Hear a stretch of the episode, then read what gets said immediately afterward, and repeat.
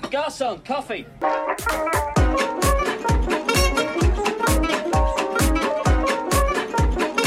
You want to buy some death sticks?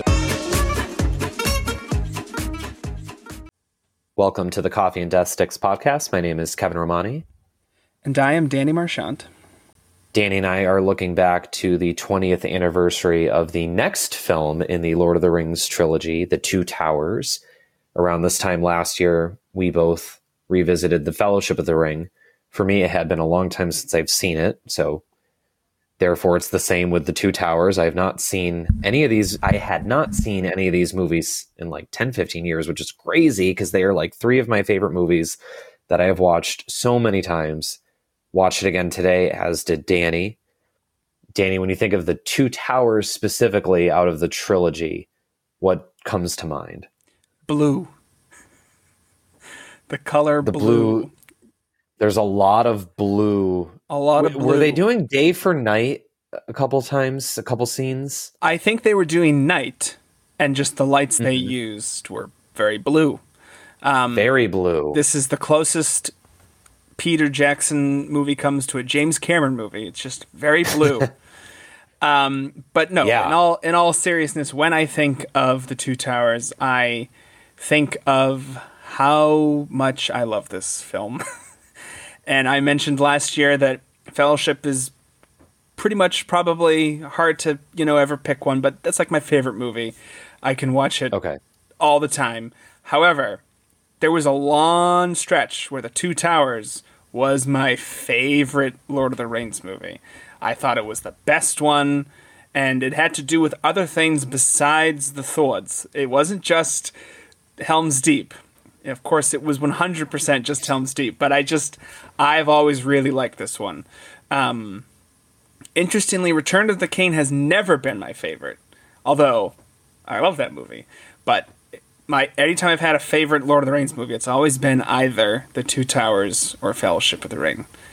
Um, they just have, they just have, there's just magic in them. Yeah. We forgot to remind ourselves at the start of this to see how long we could go without saying Helm's Deep, and that's already been broken. It is two minutes in. we won't talk in depth about Helm's Deep yet, but yeah, I think this one there's almost more risk of member berries than there was with the Fellowship of the Ring, Oh hell yeah! and and just like wasn't that part awesome, and wasn't that part awesome, and hey, remember when Aragorn opened that door? Wasn't that awesome? There's a lot of that in this movie. um, This is the first But- one I saw in theaters. We didn't we didn't Oh, see the first one in theaters. We saw it on DVD, and it was so good that I felt like I had just been to the theater. Like that's how Hmm. transformative it was. But this is the first one I saw in a theater, so I think that's a big part of the reason why it was my favorite for so long is because I had seen it in its you know proper context. I've still never seen Fellowship on the big screen, which is wild to me. But uh, yeah, Yeah, these ones are not movies I've seen do any sort of uh, you know, uh see them back in theaters, Yeah. any re-release for this anniver- for these anniversaries or anything else like that whereas a lot of our other favorites like you know, the Raiders of the Lost Ark movies and Back to the Future and stuff are often replaying in some sort of what Fathom event or whatever it is in mm-hmm. theaters. But yeah, I haven't seen these that I can think of. I'm sure they have at some point, but I would love to go back and see these three on the big screen. I did see all three of them. I saw The Return of the King, I think, three times. The other two I only saw once.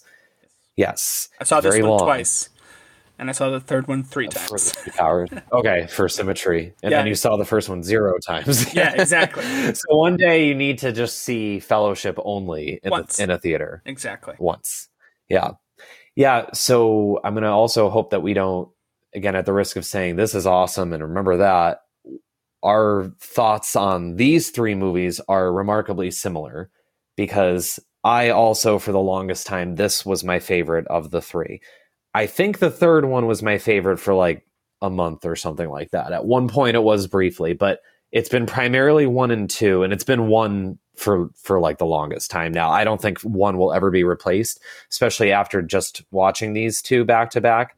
I still love this movie. It will be one of those childhood movies that I adore forever. It'll never fall off like the fif- top 15 or 20 favorite movies of all time list. There are some nitpicky things with this. Oh, sure. And I, it, when I loved it, when it was my favorite of the three, it was when I was younger and like when they came out, right? And it was, like you said, mostly because of now I can just say it was mostly because of Helm's Deep and the swords and Yeah. the path of Aragorn, Legolas, and Gimli. I what I have nos- most nostalgia for with this specific film out of the three is, you know, I'm, I don't have my farmer's almanac on me, but I believe the winter of 2003 and 2004, we had a shit lo- shit ton of snow, cold weather, Mm. snow days. I think like because we were in eighth grade, and I my memory was we had like six or seven snow days or delays. Yeah. Yes, it was like a constant state of are we going to school? Are we not going to school? Oh, you have the whole week off. Yes, there there were I think a few instances of that, and for whatever reason, my routine was help out with shoveling, and then it was watch the two towers, but not the entire movie. I would only watch the Aragorn, Legolas, Gimli path, and I would skip everything else. So when I rewatched this one, it's some of it is like, oh, I don't have like a crystal clear photographic memory of this particular sequence because I only watched those scenes. And it, you can't even really do that with Return of the King. For whatever reason, it was just this movie that that worked well. Uh, that and that is the biggest difference with this movie and then also Return of the King, which I guess is probably the same for a lot of these types of movies. I was even thinking the original Star Wars trilogy is similar in that the first movie, your core characters are together for much of the movie, and you really identify with them as a group, but then they go on separate missions in the subsequent movies. And that's definitely what happens in this case. Yeah. So for me, again, nitpicky, the whole movie is obviously very good. The Hobbit characters are overall enjoyable, relatable characters, but I think they work better when they have when they're in the fellowship and they have the protective figures along with them. When they're kind of left to their own devices, they're not as interesting to me. And I think those scenes are weaker, both Sam and Frodo's story and Merry and Pippin's story. Yeah, I, I think I disagree and agree. With Sam and Frodo has the they have the benefit of having, you know, probably the best character Tolkien ever created. Yes. Is it is in there, Gollum. Um, Mhm. But also, this is the movie where you start to see that they don't quite know exactly how to depict the ring's influence on Frodo. Um, This is kind of this is where the, the sort of running joke starts of it's just it's very heavy sam and it's sort of like yeah but like what does that mean though like we gotta keep walking like what do you mean the ring is heavy Sam, Sam, do you want to see my O face? yeah, yeah. it's just There's a lot of that too, right? Where it's Yeah. like he, he- the the eyes roll in the back of the head, and it's, yeah, yeah, It's not it's not a performance thing. Elijah Wood is so good No. as Frodo, but it's because of the way they Frodo is different in the books, and the way they wrote him in the movies is as a, like a really nice, decent guy who slowly becomes basically a drug addict over the course of movies two and three. Uh, the ring becomes like a drug. Um, so, and that's sort of th- that can get a little repetitive. But then there's Gollum, and Gollum's so wonderful, and Sam really comes into his. Uh, he starts to come into his own in this one. He's not quite Samwise the Brave yet. That's f- they save that for the third movie.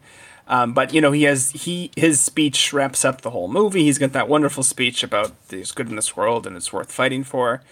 Um, but yeah, the Frodo Sam stuff is my least favorite stuff in the movie, and really not even until it's it's them uh, going to Osgiliath where I'm where I now watching it at the time I'm just thinking, yep, this is this is where it happens. They go to Osgiliath and almost get kidnapped by uh, the Nazgul.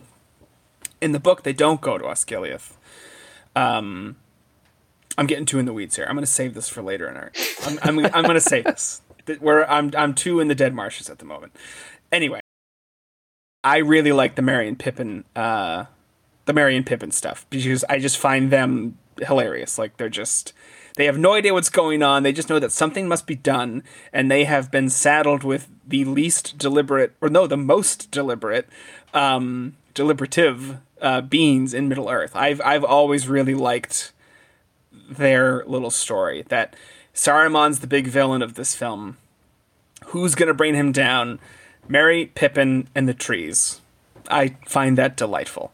Um, and the Frodo and Sam stuff, Gollum's great, but I find it not as delightful.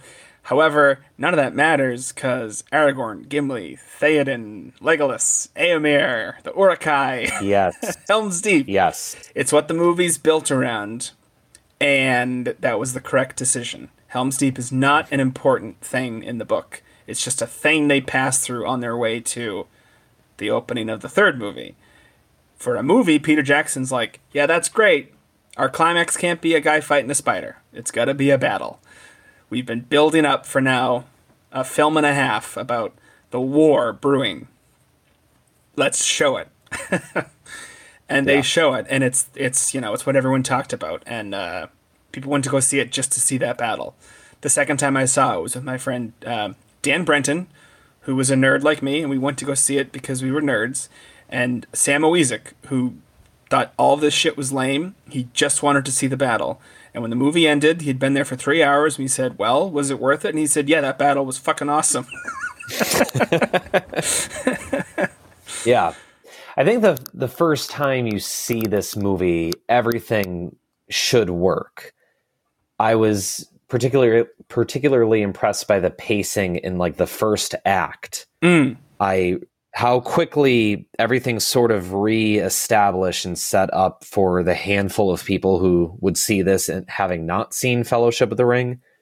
They do a good job of introducing all of the different worlds and characters and predicaments.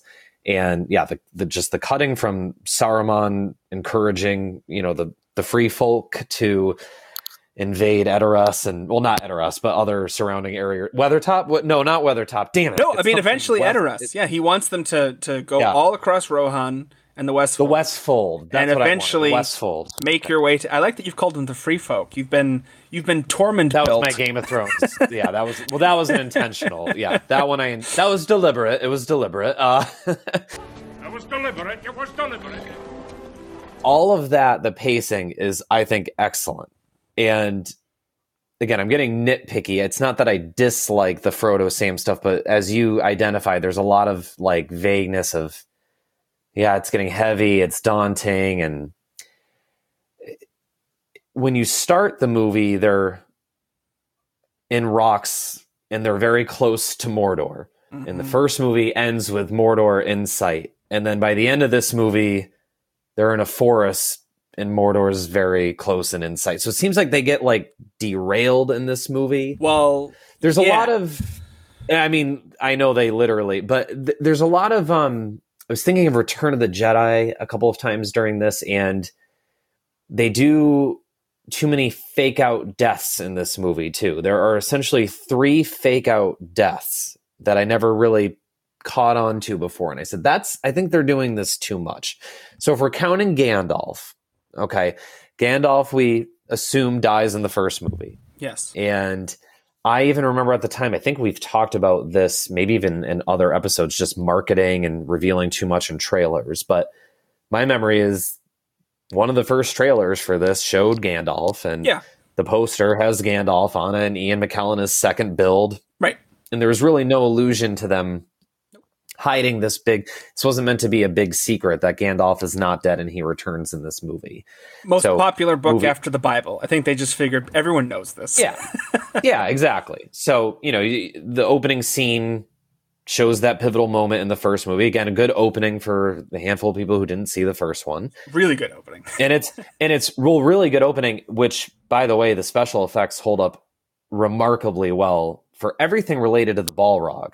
There are a couple moments later where the visual effects are not as strong. Yeah. That opening with Gandalf falling down this this you know this cliff with the Balrog of Margoth, which I learned Morgoth, which I learned Um, I always thought it was a location before, but when we talked about the Rings of Power, you corrected me on that. But yeah, excellent visual effects, hold up very well. Cool opening.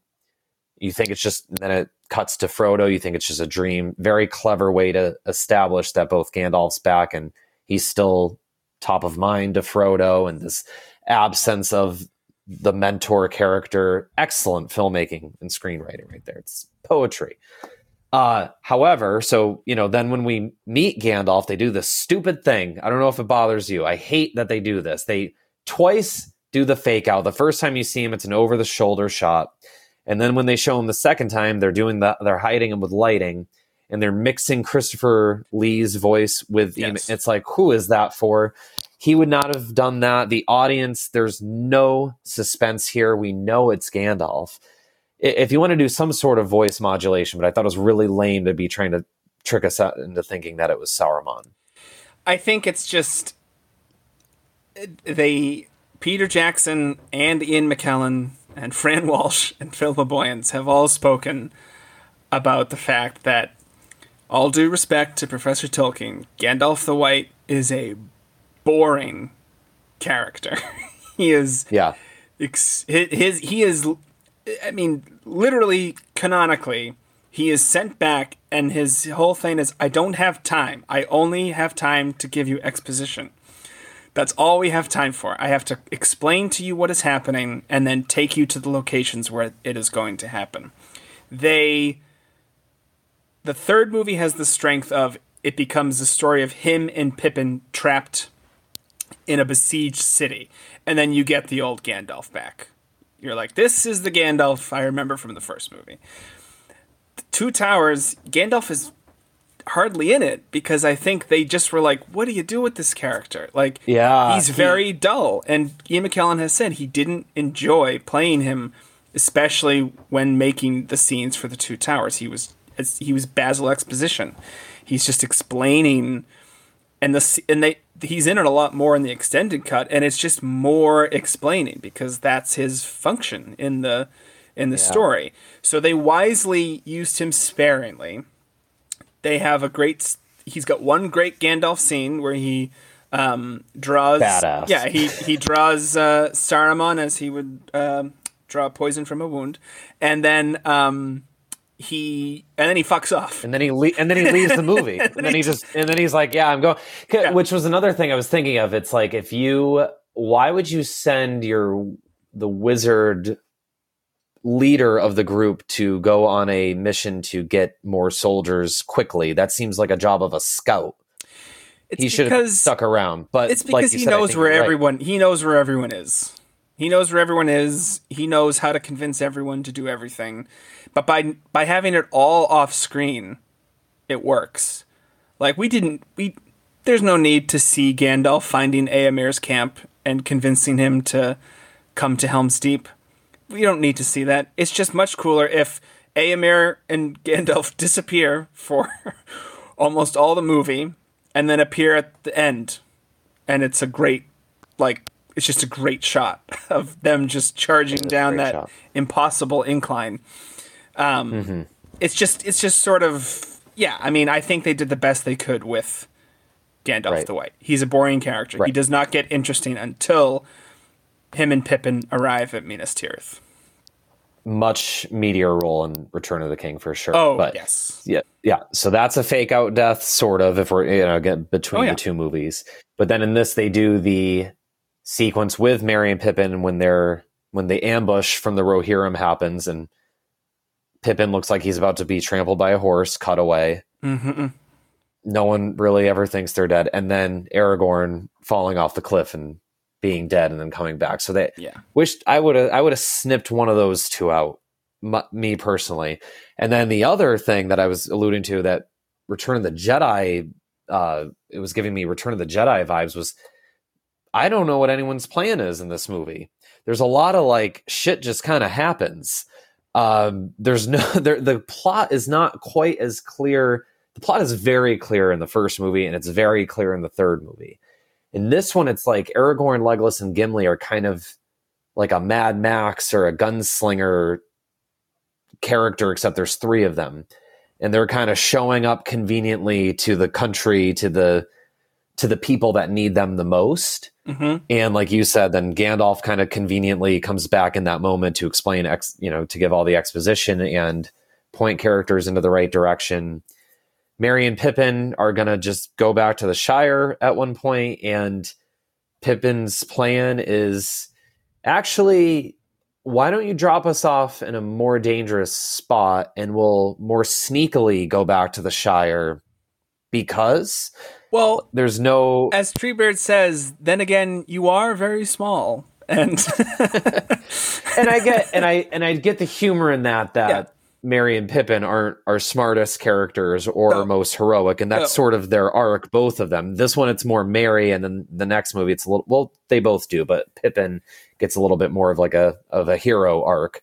But in this one it's just kind of conveniently, hey, you should actually drop us off closer, and oh, now you're gonna get motivation by seeing well, all of the trees that you know that you were very offended when you were called a tree, but turns out your name's Treebeard well, and you have a lot of friends that are trees.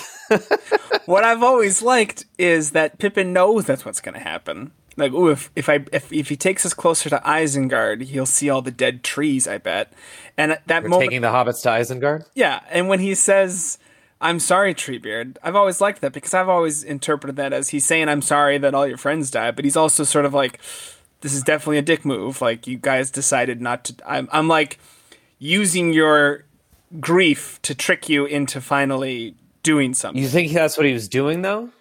I think so. And I think I think that's Pippin's Okay. whole thing. Pippin's whole thing is he's he's an idiot, but he's actually kind of smart. You know, that's like the whole Pippin mm-hmm. thing, is that he's he accidentally thinks Merry's overthinking it and yelling at them and giving them orders, and they're just like, "You're so small and you're so loud and you're so hasty," and Pippin's just kind of it just occurs to like he's just sitting on Treebeard's branch and he's just like, "Oh, wait, take us to Isengard." Like he just it occurs to him. I bet there's a bunch of slaughtered trees, and I bet that'll hit home for Treebeard more. Um, Okay, I thought it was. I never interpreted it as him manipulating Treebeard. I always thought it He's was not- sort of just happening. not manipulating Well, all right, that's. He that, just- that has a negative connotation to it. Uh, I, I didn't think of him planning this out. Let's Yeah. say that. he's being a little shifty, which is unusual for a hobbit. Um, But uh, yeah, no, I, I I have always liked the directionless of the characters because it's so. And then I remember when I read the books, I remember feeling like, oh, this is like this is what the second movie feels like. What th- they're just they have these missions. Well, first of all, they all had this quest, and it went to complete shit. and now they're like, I don't know what to do. Um, Frodo and Sam, they're obviously have decided to finish this themselves, so we can't help them. So we now need to rescue Merry and Pippin. So they go to rescue Merry and Pippin, and that's gone completely to shit. They think they Merry and Pippin are dead, and they realize, oh, Merry and Pippin aren't dead. We have to go to Fangorn, and they realize, oh, they were rescued by Fangorn himself, Treebeard, and then they're like, well, that's we got to figure something. What do we do now? Gandalf shows up to explain their purpose is to be here and get the trees all riled up so that they can take care of business in the south. And our purpose right now is to go to Rohan because you'll never guess it, but the pasty man with oily black hair who is in a constant crouch uh, in a city filled with golden haired, rosy cheeked, auburn, just Scandinavian Celtic uh, horse warriors. That guy is up to no good. so we gotta go. The guy with the name Grima Wormtongue. Wormtongue, He- yeah, he's you'll a he's a villain. You'll never guess it, but this guy who has no fucking eyebrows is a bad guy. Um, and I've kind of, I kind of, I like that sort of style of, you know, Gandalf returns to give them a little mission because he's he's Gandalf. It's just like he just appears and he's like, "You are not needed here. You are needed here," and it's like, okay, I guess we're needed there. And even Frodo and Sam have the same thing. Take us to the Black Gate. They get to the Black Gate, and then when it actually comes time for them to go through the Black Gate, Gollum's like, "You guys shouldn't go through the Black Gate. I know a secret passageway." And they're like, "Why on earth are you telling us this now?" And Gollum just genuinely is like, you didn't ask me. like a good what- answer. But that like- all It's all everyone is just trying and failing to get where they want. right. and then they get further derailed by uh, Faramir, who who decides to take them to Osgiliath. And so I've always liked, I've I've always liked that. I've always liked that the characters are just being like bounced around on this board because it allows us to see how everything in Middle Earth is going quite poorly. it, it- it's a good narrative device to get all of these characters into the various you know we're really learning our first things about gondor in this movie Yes. you know we only hear Boromir talk about it a little bit but especially all the the main scenes that i'm thinking about many of them are cut in the first one they're part of the extended edition where they talk at length about gondor and then same with the second one you know that there were some scenes so we should talk about this a little bit too is Danny and I both watched the theatrical today. The last couple times Yes. I've seen it were theatrical, but there was a time, as we discussed when we did Fellowship, uh, I was only watching the extended edition. So it's funny watching it without those scenes. And I think the movie overall benefits from the cut uh, by cutting those scenes. The theatrical cut is a better cut. Yeah, I think this one probably the most is a better film theatrical versus expanded edition. Maybe the first one. Um, I think, and I think we agree that the third is the best with the extended Yeah. edition. But no, nothing that's added in the first one makes anything that already existed any worse. It's just like a what kind of mood are you in? Do you want to see the gift giving in Lothlorien or do you not? Like it's just like that. Return Yeah. to Cain, so much of that should have been left in the movie. Like huge improvement on a lot of different levels. This one, the extended edition of Two Towers, it's a mess. The the first Yeah.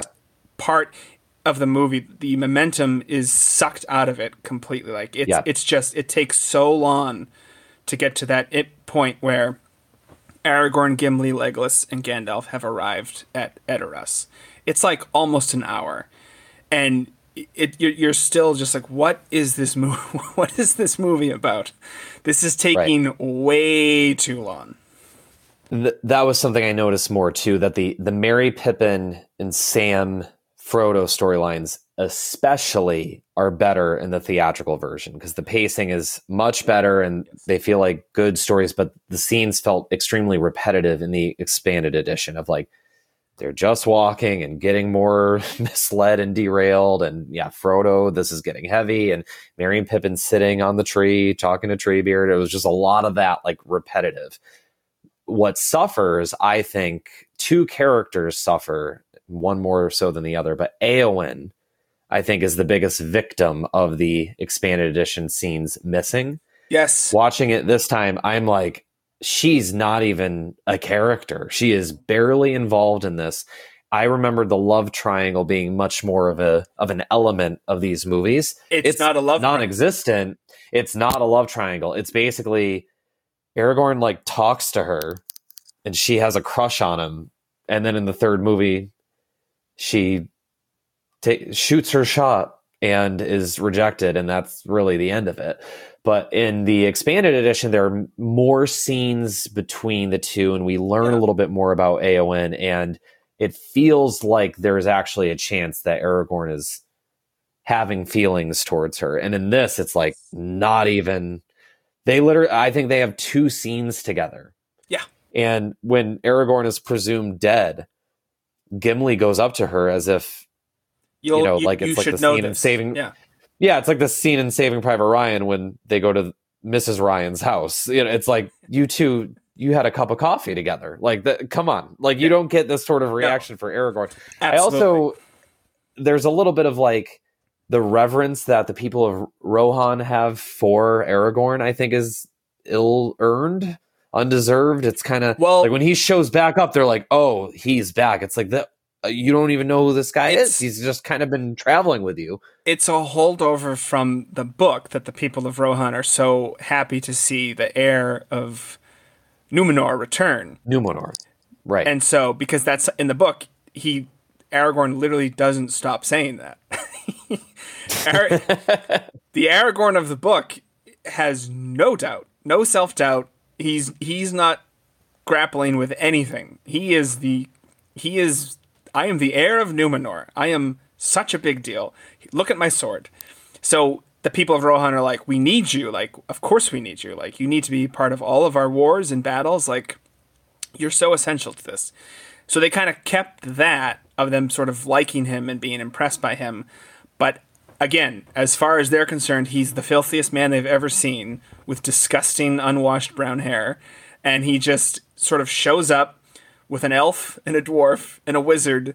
And they, like, from the, from their perspective, it's like, who the fuck is this guy? Um, but maybe they just and they're all traveling with Theoden. Yeah. It's like they're all just immediately like key generals, lieutenants, whatever. That's, that's perhaps why they're like, well, Theoden has seem, seems to have really trusted him immediately, um, and we, you know, we trust Theoden or whatever. Um, that's a thing I, I like that never got communicated in the movies because it's like, how do you fit this in? But in the book, Eomer and Aragorn like fall in love at first sight. Like Eomer meets Aragorn and he's like, bro, you're the coolest guy I've ever met. and Aragorn is like, bro, you're like the nicest guy I've ever met. And they're like, I cannot wait to fight alongside you. And they're like, I can't wait to fight alongside you. And when Aragorn goes to the Paths of the Dead, Eomer is like, bro, you're I can't believe you're doing this to me. And Aragorn's like, bro, I, I gotta do it to you. And it's just like but how do you how do you like that doesn't like you can't really like they're just buddies. Like it it works enough. Um, yeah. I really yeah. want to see that version that you just described, though. Like, Yeah, I, I want just- that now. Bro. Bro. Like Karl Urban uh, as his boy Billy Butcher character. Boy. That's sort of yeah, like reacting to. If he saw Aragorn, he'd be like, "No, that's a man. Like that's Yeah. a, that's a man you want to fight with." And we know what words he'd be using to talk about Grima Wormtongue. yes. Well, well, well. That ain't the invisible cunt.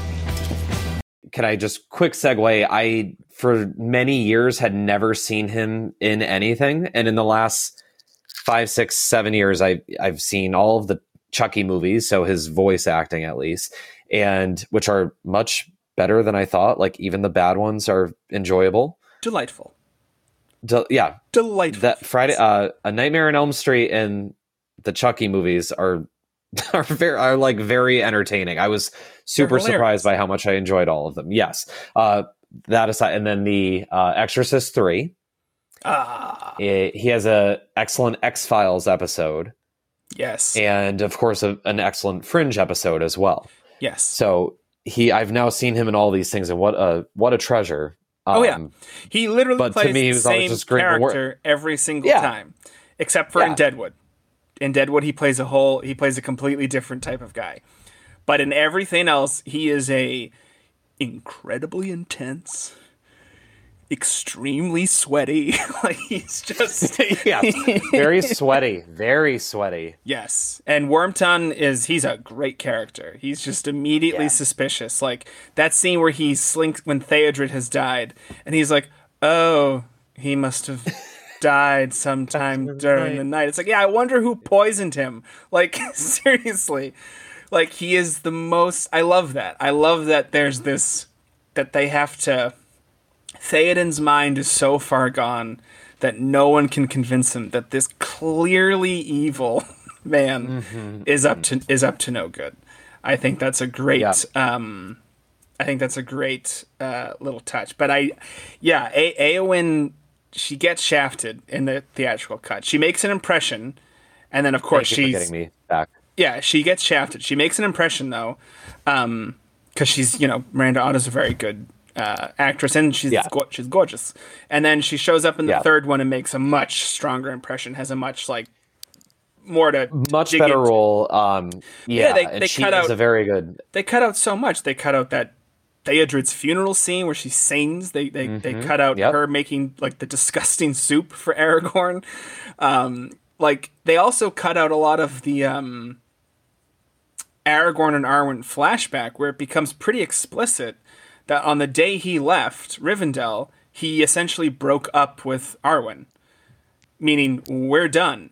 So it makes sense that he would then entertain the idea Yes. of, of taking up a new life with Eowyn because he, as far as he's concerned, is like I broke up with her. message received. She's she's gonna go to the Undying Lands with uh, her dad, um, and I might maybe have this new life with this with um with Eowyn, which then then it's almost like okay, good, you cut out the soup scene because he's 86 if you watch the soup scene. I like this. I like the soup scene. I I think that's maybe the scene I most want back in the movie. 'cause I love that scene. I just wish unnec- I just wish they didn't make official what's in the books is that Aragorn's 86. It's like that doesn't they could that's not going to translate. Cut that line out. Yeah, that line isn't necessary. Uh, but the Everything else, the characterization is great. That it's this is not damsel in distress princess character. She's a horrible cook. She because but she's awkward around people. Yes. She's a spider. Like she she has all these different characteristics than most of those types of characters. oh, I also like the fact that she's not a damsel in distress at all. Like I don't think she's ever in peril in any of these movies. No. Beyond just the normal fighting people. Well, when you're fighting the Witch Yeah. King of yeah, that, that's a We would all bit be in peril. But like We would all be. she is a bad cook because she's like a princess. She doesn't know how to cook. She has servants to do Mm. it for her. So I love the idea of like, oh, we're roughing it. I'm gonna, I'm gonna make a, I'm gonna make my own little stew for my new, my new fella. And it's it's disgusting. It looks disgusting, and Aragorn can barely keep it down. But he's just so polite that he finishes the whole thing while she just stands there. I, I yeah, it's a great scene, and they cut it. Yeah. So- and Gimli loves it. Oh, I love that too. That Gimli is like, this is great. yeah. It's I couldn't- So many ni- yeah. great little character moments. But yeah, and then the other character, thank you for getting me back on track too. So Eowyn at least is a little bit redeemed, and so is this next character, Faramir, also Oh yeah, uh, falls a little short with the cut scenes because there's a lot more about his pic- bigger picture political uh, situation within Gondor and his obviously relationship with Boromir. And yeah, in this movie, he just kind of he just like shows up and he maybe says one line of dialogue or two, and then we have uh, Cate Blanchett is now like referring to him in the scene between Elrond and Galadriel. She's like, "Oh, this captain of Gondor," and it's like, I didn't even know that that was Gondor. Like, who is this guy that we just met for one quick scene? it, it's And yeah, you don't really get what his deal is, and his relationship with his father is all also, of course, very important. So, I, maybe the second scene I wish was put back in the movie is everything with Gondor, the flashback. Or at the very least, they should not have cut his beautiful speech that he gives at the end of the uh, ambush in um, Ithilien. Oh, yes. I think it's what, what ends the disc. the, uh, yes. the- You're bound to an errand of secrecy. Those that claim to oppose the enemy would do well not to hinder us. The enemy. His sense of duty was no less than yours, I. You wonder what his name is? Where he came from? If he was really evil at heart? What lies or threats led him on this long march from home? He'd not rather have stayed there? in peace. War will make corpses of us all. Find their hands. Uh, they cut so much of him, and I think that's why a lot of book fans call him Filmamir, because in the book, this is why this is, these were the weeds I was about to drown ours in three hours ago when we started this podcast. Okay. in the book, they get to Ithilien, the Rangers rescue them, they bring them to their secret cave. Um, Henneth Annun, that's the name of the secret cave. I know that. Oh my god. Um, oh my god. And Faramir finds out what their mission is, and he's like, "Any way I can help you guys, it will be my pleasure." And he is the most helpful person because he is Tolkien. His speech about war is to- he is just a Faramir is a Mary Sue. He is an author insert character of a guy that's just the best. And I get that, That that's sounds yeah. very meaningful for generations of book readers. However, if your movie trilogy is about how the ring corrupts everything it comes into contact with, if a character halfway through your second movie says what he says in the book, which was, I would not pick this thing up if it lay by the side of the road, not even to save Gondor. It's like, all right, well then give him the ring. he can be trusted with it. It completely it completely undercuts the power of the ring. So I understand them making him a bit more sinister and possessed mm-hmm. of the same weakness of Boromir, and then that, that so then they have to invent this story of Osgiliath, where he sees how wrong he is, and then he makes this decision, send them on their way, and then there's that wonderful moment where Sam's like, "You have proved your worth," and you know he you realize Faramir is stronger than Boromir because he did Yeah. the thing that Aragorn did. He was able to send them away. Right. But none of that's in the Two Towers. You don't have the scene of Boromir and Faramir after taking back the city, and they're in such good moods, and then it all gets ruined because their awful dad shows up with his with his nonsense, and and then it, Boromir has to leave, and then you know they never see each other again. Like it's a shame that scene got cut. I totally get why it was cut. It would completely like grind the movie to a halt. it, it def the pacing would and it does stop in Oh, yeah. even the expanded edition so I, I i agree maybe there could have been a truncated version or something But it Um, all goes back to their their mantra, which was this is the story of Frodo and the Ring, and the B plot is Aragorn becoming the king of Gondor. And Mm-hmm. they were pretty they were pretty brutal about what they Yeah. would cut to make that story ring clearest. no pun intended Yeah. Tom, like tom bombadil right no tom bombadil am i saying that name right No, remember Tom Bombadillo. Nope, nope, none of him. yeah and i i did read these books and I've, i liked them a lot but i read them Yes. as the movies were coming out so i haven't read them in you know 18 years now whatever it is by the time i read all three um and some of that does sound familiar i remember helms deep being like a blip on the radar like a passing moment and skirmish. not being yeah. yeah, yeah, exactly. So again, as we've praised Jackson and the screenwriters, they did such a remarkable job of adapting these works. Like they did it right. They made things more theatrical when they needed to be, like giving Faramir that character arc. And they continued the trend of what they did really well in the. I think I'm done nitpicking. I'm going to stop nitpicking this excellent, nearly perfect movie. Um, other than saying there was one other. Oh, oh, when I was talking about um, no one having a great plan. The other one is just Frodo blindly trusting Gollum over and over again.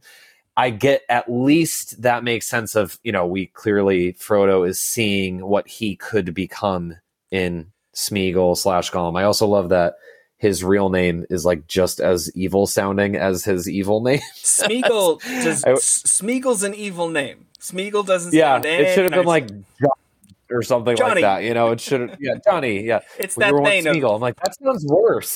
that Frodo- sounds more evil. Frodo has a good heart. That's why Frodo's the hero because he's just a good-hearted, Yep. kind man um, who is undertaking a quest that's way too big for him, and Yep. i- he he's only getting through it because of his best friend and uh, for for a while this little frog creature Yeah. who's very No, obliging. and, and I I liked that arc too of Smeagol getting rid of Gollum. Yeah. Uh, you know, again, it's a little crazy that Frodo's trusting this schizophrenic, uh, ever you know, immortal now being that's living off of its uh, passion for the ring. But on the other hand, that was a good little arc, and you maybe were seeing.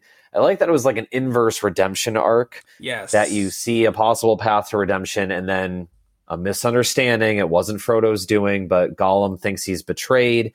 And then there is no redeeming him by the third film. He's he's just consumed by the ring, as is Frodo, basically. So yes, thought about that with like Kylo Ren and how we wish that didn't, you know, that didn't become the redemption arc. That sort of thing. sometimes people are lost, and that's just you can't get them back. Yeah. and that's Sam's thing from the very beginning.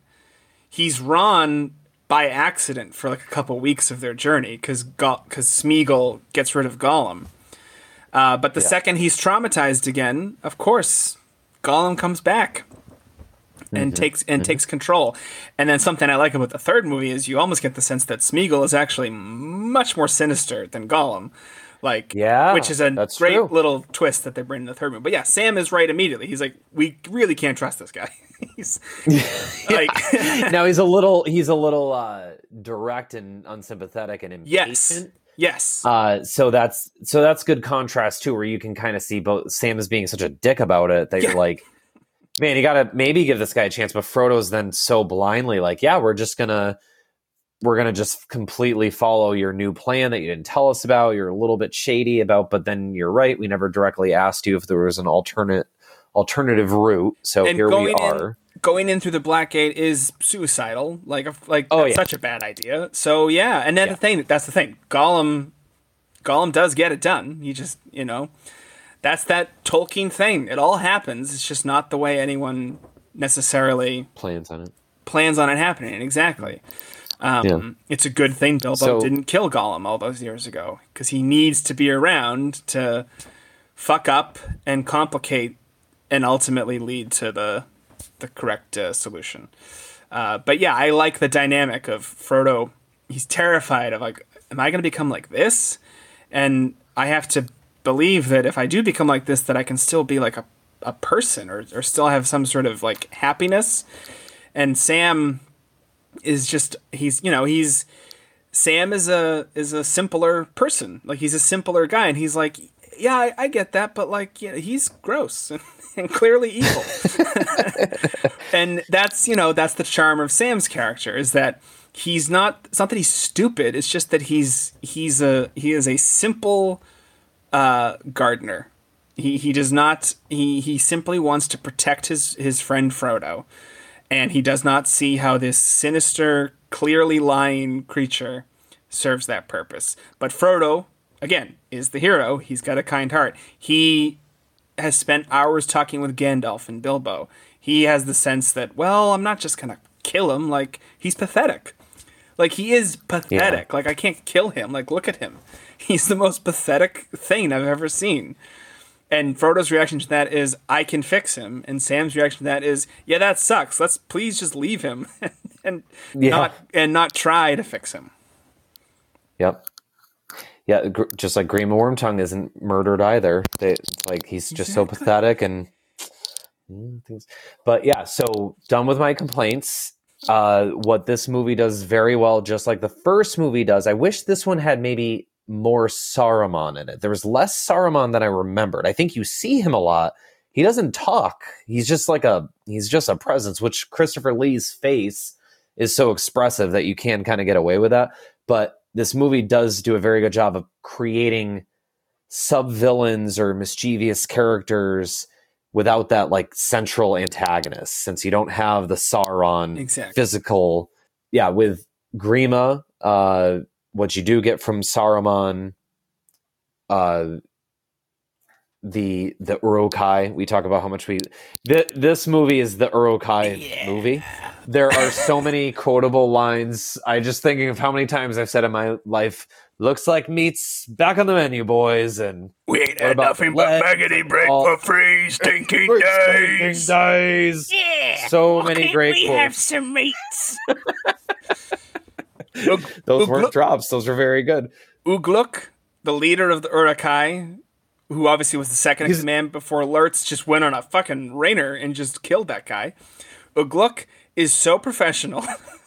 I like him. I'm, I'm Oh. on his side. he is he is e- this movie the other reason two towers are is not so- for Oh, eating. eating. They go to Saruman alive and unspoiled. he is my f- one of my favorite characters in all of Lord of the Rings. Just his professionalism, his his stick to itiveness. he is he is in a tough situation. He's doing the best he can.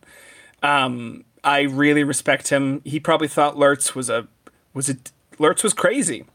He's probably thinking to himself like, why did Lurtz kill that guy so many times? Like he was dead the first time. he just left us. I don't know what to do now. I guess I'm in charge. I'll take it from here. Yeah, this movie has so many new characters that have become like some of my favorite Lord of the Rings characters. Ugluk is one of them. Gollum, even though he is in the first one, but not really. Gollum in his full Right. glory is in this one. You get the full Andy Serkis majesty. Um, and uh, Tree, I Theoden. Oh, the- no, Theoden is like maybe my favorite character. Um, Treebeard, fucking love Treebeard. Um, I like Eomer. I like Grima Wormtongue. I like Gamling, Theoden's little uh, second in command who just helps him get Yeah. dressed. Yeah.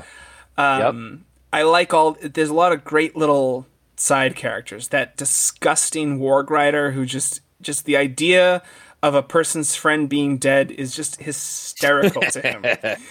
Yeah, yeah. he just finds that. Yeah, and they're like, you're lying, and then he has the the the jewel. It's perfect. Yeah. It's like, yeah, he's a good, Just he's a good foil. Good, good character. sputtering, disgusting black orc bile as he's just like took a little tumble off the cliff. like it's just, they're- I love it. The orcs are just these disgusting Cockney maggots that, that, that hate everything.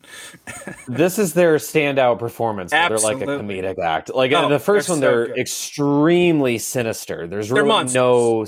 They're they're just monsters. There's no element of humor. There's a little bit of it in the Return of the King when they all fight in um, Barad-dûr or in Mordor, wherever they well, are. yes, uh, there's the there's the orcs and the uruks, and they don't the they don't get along. Yeah, and of course, Yeah, Return of the King but- has the greatest character in Lord of the Rings, Gothmog, who is my favorite orc of all time.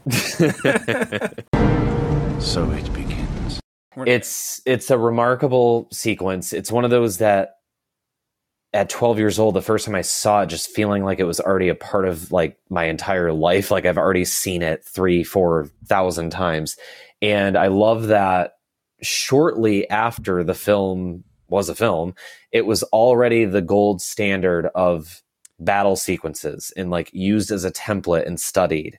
Like the first um or excuse me, the final season of Game of Thrones when they were going into the Battle of Winterfell between you know, all of the all the various uh, kingdoms versus Yes. the the White Walkers and the director and all the crew talked about how they didn't want battle fatigue and it's like how do we balance this? What's the right approach? And they would watch the two towers and they would Yeah. watch the Helm's Deep sequence. Now that had the benefit the two towers this is where having all of the disparate storylines benefited is you can occasionally take a break from that and breathe and check in with Merry and Pippin or Frodo and Sam. And it doesn't derail the momentum because it cuts that like exactly when you're like oh but I oh but I wanted more and then they go back to it and then you're back it's like it never like you said it never goes on for it doesn't feel like it's going on for too long it doesn't overstay its welcome it shifts locations enough even within the fight so it's a it's a siege you know a lot of the key elements of what happens in a Yeah. siege sort of thing uh, it is a fantastical world but for the most part they keep everything really grounded to ladders and arrows and all of that shit It's it's So you perfect. get- it's like yeah. There's the deeping wall. There's the battle to hold the wall. Mm-hmm. Then that gets blown up by the first. It's like you know the biggest fucking. by the fucking s- s- the kamikaze guy. Yeah. That's still like one of my favorite things. That Yeah. they even get. They're like, we got our top guy, Legolas. You take that guy down, and he Can't can't, do it. because he's a berserker. Awesome. He's a he's a crazed Yeah. uh, berserker. And then you then you you watch like the special features of the movie, and this is not in the movie, but they would put orc blood makeup in the helmets. The idea being that when they put those helmets on, because those helmets are really small on their heads and they're obviously shaved, the idea being that they put these helmets on and they're just like stuck in these helmets with just the smell of blood and it makes them fucking nuts.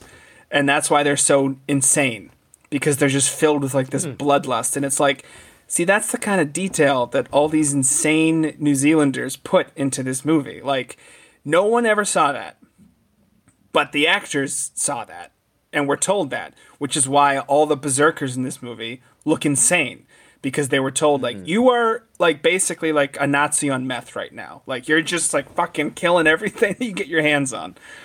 Um, Theoden, there was a thing on the inside of his armor, like a special heraldic thing, and he's the only one that ever saw it. But it made him feel he's like I am a king, like I, hmm. this is part of my outfit. I am a king. All these little details. But yeah, the, the, the battle Help with the performance. Absolutely.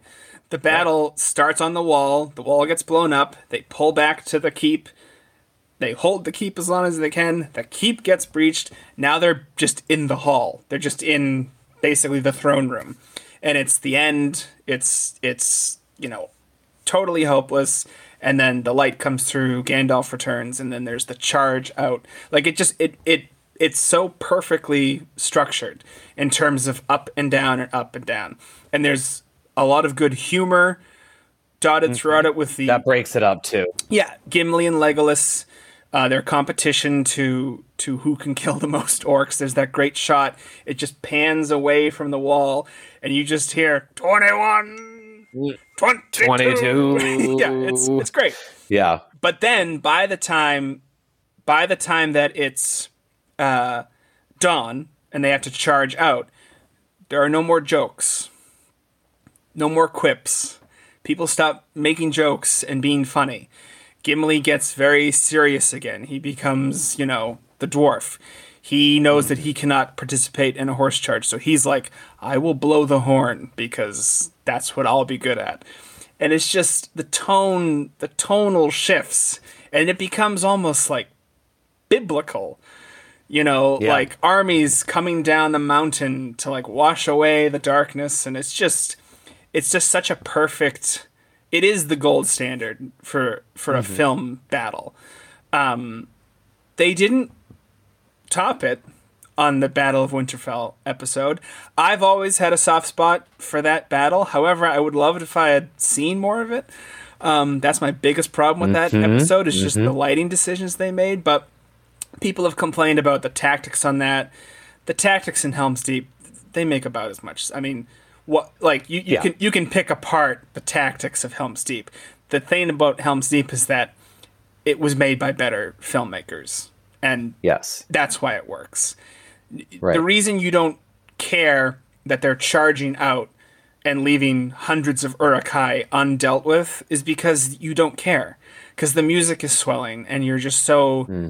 happy to see the sun and the heroes are taking back ch- taking back control of the battle. The reason that all the tactics in the Battle of Winterfell stand out is because you're squinting and you can't make out what's happening and you know there's all this sort of baggage of previously disappointing episodes in in your in your head. So Helm's Deep, I still think is the gold standard for how to do a battle on film.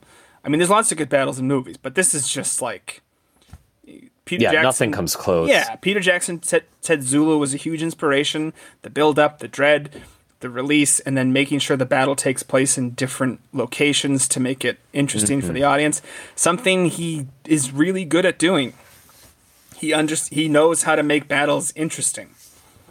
Yeah, and there's a lot of good camera work too, where you, you have the big establishing shots, but then the camera stays still when you're more focused on characters and you clearly see everything that's happening.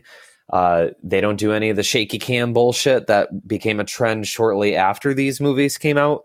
Like the camera is left alone. You see, yeah, it, I know it's not the most important thing in a film, but it's like it's pretty awesome when Legolas drops that shield down and goes down the stairs and just Yeah, listen, lays out people like it, it's there's it's nice to have it's like i like good choreography when it's done well and when you've earned it like the, this movie has been so good on a story and character level that you can just allow for some show showing off and have some it's fun it's a movie. I all the Tolkien Yep. diehards hate that, and it's like, well, wait till you see Battle of the Five Armies because you're gonna miss the days when it was just Legolas sliding down a shield.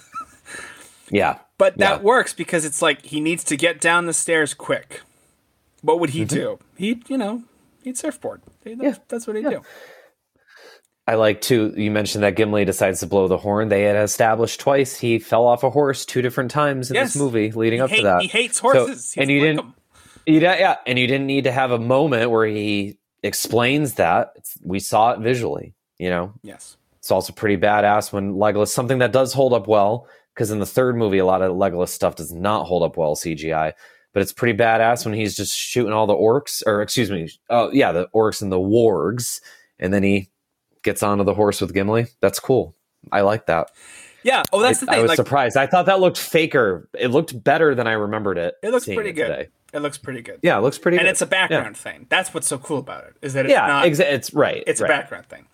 Um, Yeah. They were just like, oh shit, how do we get Orlando back on the horse? Just do a CGI thing where he twirls. Just do a cool little Yeah, like the Warg attack, totally invented for the film, but it's good because it it, Yep. it hammers home how uh, imperiled the Rohirrim are. Yes. And um, that they're being hunted, and that, and that Theoden is so like he has to leave the dead. Like he's just like you can tell that he knows like "Ugh, this. I, I don't want to leave all these corpses here, but we just have to. We're like really desperate. This is like our last stand. One of my favorite aspects about his character is he just wants to die now. He's wasted his Yeah. old age, and so he's just travels. He's looking for a good and honorable death, and that's what he wants. And so, Yeah. and his arc is kind of learning when it is appropriate. Like, don't just carelessly throw your life away. Like, throw it away for the right reason. And um, you know, he's he's so despondent in in that last part of the battle. Uh, he has that line of, you know, what can men do against such reckless hate? Like he's like given up basically. And then It sounds like he's drunk when he delivers that line. He Did you ever does. notice that? yes, What can men do such reckless hate? maybe he is. He's been drinking some mead. I don't know. Maybe. Maybe.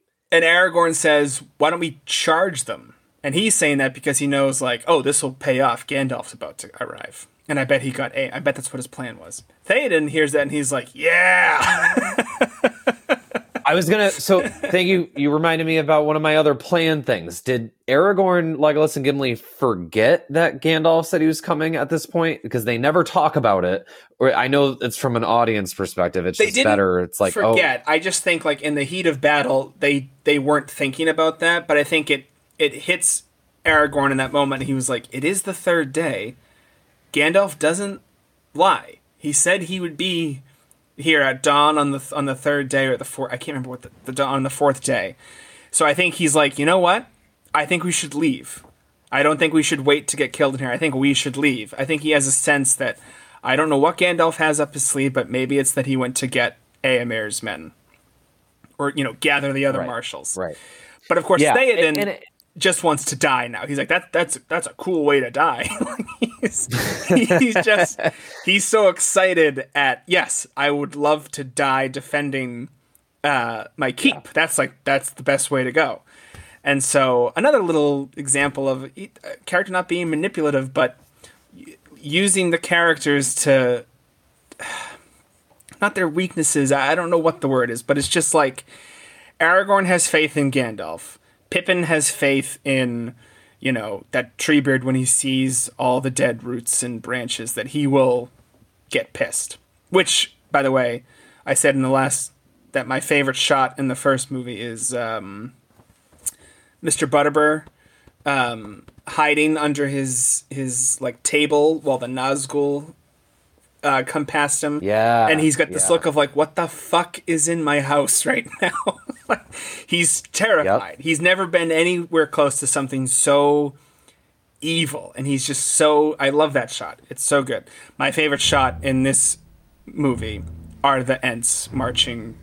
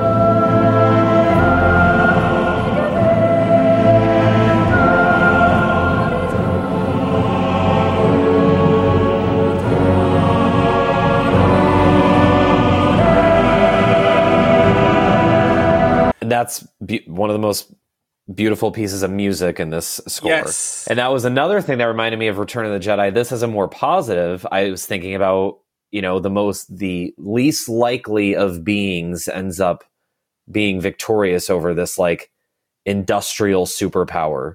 So sort of like the Ewoks defeating the Empire. This was a better version of it. I loved seeing Yes. fucking trees take out, and I love that they go in when it's basically unoccupied Yeah, too. I thought that was kind of neat. Like, like Saruman is so fixated on taking out Rohan that he leaves himself essentially defenseless. Yeah. and is is not even thinking of this potential enemy that he's pissed off. I do wonder if he, being a wizard, could have perhaps tried to do something instead of just Well, instead of just looking out at all the. I uh, that, that, all, wizards- all of these the- movies are a little bit with the the wizards. wizards in Middle Earth have very vague powers. Well, they're kind of like a. Do- Deus Ex Machina too. Yeah. It's like uh, if they can just do anything at any point, it's that's not fun narratively. so I he's not holding his staff at the moment, and I think the staff is like a huge part of wizard magic, and he doesn't have his staff. I told you to To take, take the, the wizard stuff. I can recite that entire scene. I'm not going to do it right now, but I can recite I bet you could. that entire scene of Theoden getting uh, exercised. Um, it's one of my favorite things to do uh, at almost all all times. But yeah, I think also the thing about Sauron too is that he's a coward. Like He is a coward. So He goes back into his Yeah. tower. Yeah. I wish we had seen him again in the third movie, but that's a, that's a Yeah. conversation for next year. But yeah, I think Saruman's Yep. a coward. He he. I think also it's like he's like, oh shit, yeah, the Ents, the oldest things in Middle Earth that I've been pissing off for years now. I think his wizardness comes back for a moment. He's like, there really is no winning against this, so I'm just gonna close my doors and Yeah. hide until until something. I think he just realizes like, oh yeah, I was pretty arrogant about this, and the Ents are absolutely going to just wash all this away. And that's a great that's a great sequence. Just the Ents having a blast, just throwing The one orcs. that's on fire. Oh, I love the one that's on fire, and then he goes into the water when the when the So dam's good. broken. That's great. Treebeard's just laughing as the river comes. Yeah. He just starts to giggle and he just tells the hobbits like, "Hold on, this is going to be awful." Um it Yeah. took me forever to realize that John Rhys Davies is Treebeard and Gimli. Yeah, I always yeah, love yep. finding that out. Um yeah, it, it it it's it's not as perfect as Fellowship of the Ring.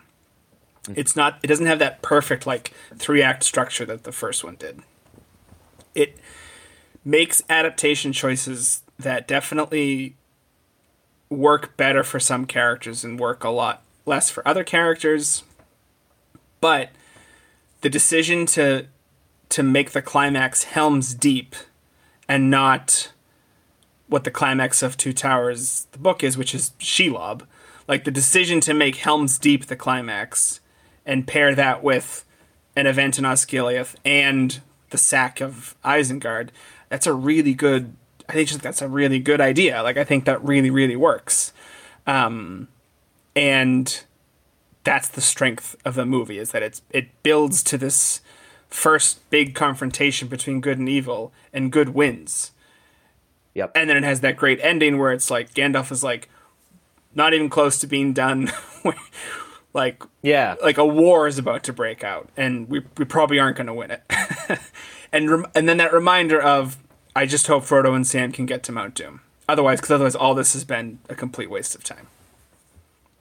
Yeah, it does the good sequel thing, the middle part of a three act or three picture Yeah. trilogy of despair. We I, we haven't even really used that word yet, but this movie is filled with dread and despair and hopelessness and we are so outmanned. Yes. There is no way we can and but by that third act with all those three storylines converging, it establishes some sense of hope even though like you said Gandalf ends with you know, there's still a lot of work to do. There's still a lot of shit that could go wrong.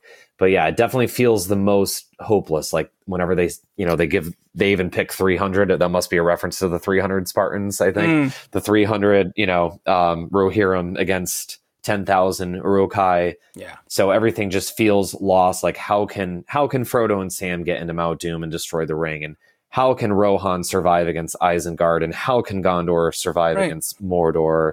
it so it's it feels like the second part the darkest part of a of a three act structure um that i know every trilogy doesn't follow but most of our favorites do. So The good one ones do. delivers on that. And it's all The anchored with do. that great speech from Sam about why, you know, Yeah. why it matters that even though all of this sucks, we still have to keep we have to keep going. It's very Norse. It's very that like, yes, we're doomed, but come on, live a little. Like you gotta It's very Rudy. I love that Yo, they gave the sports the sports speech to Rudy. very at Rudy. end. Um, yeah. What an entitled little shit Rudy is.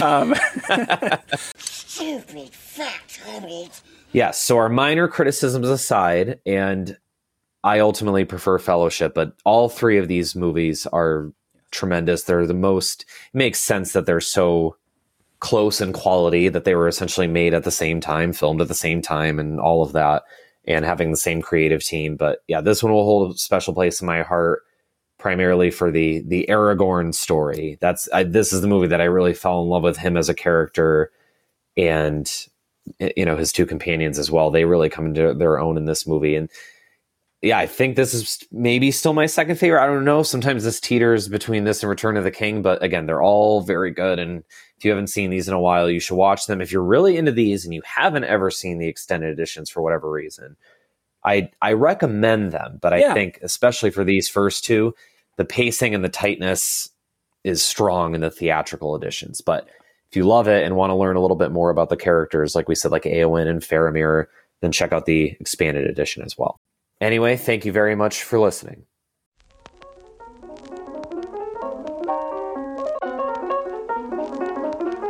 I don't want to sell your death sticks. I don't want to sell you death sticks. You want to go home and rethink your life. I want to go home and rethink my life.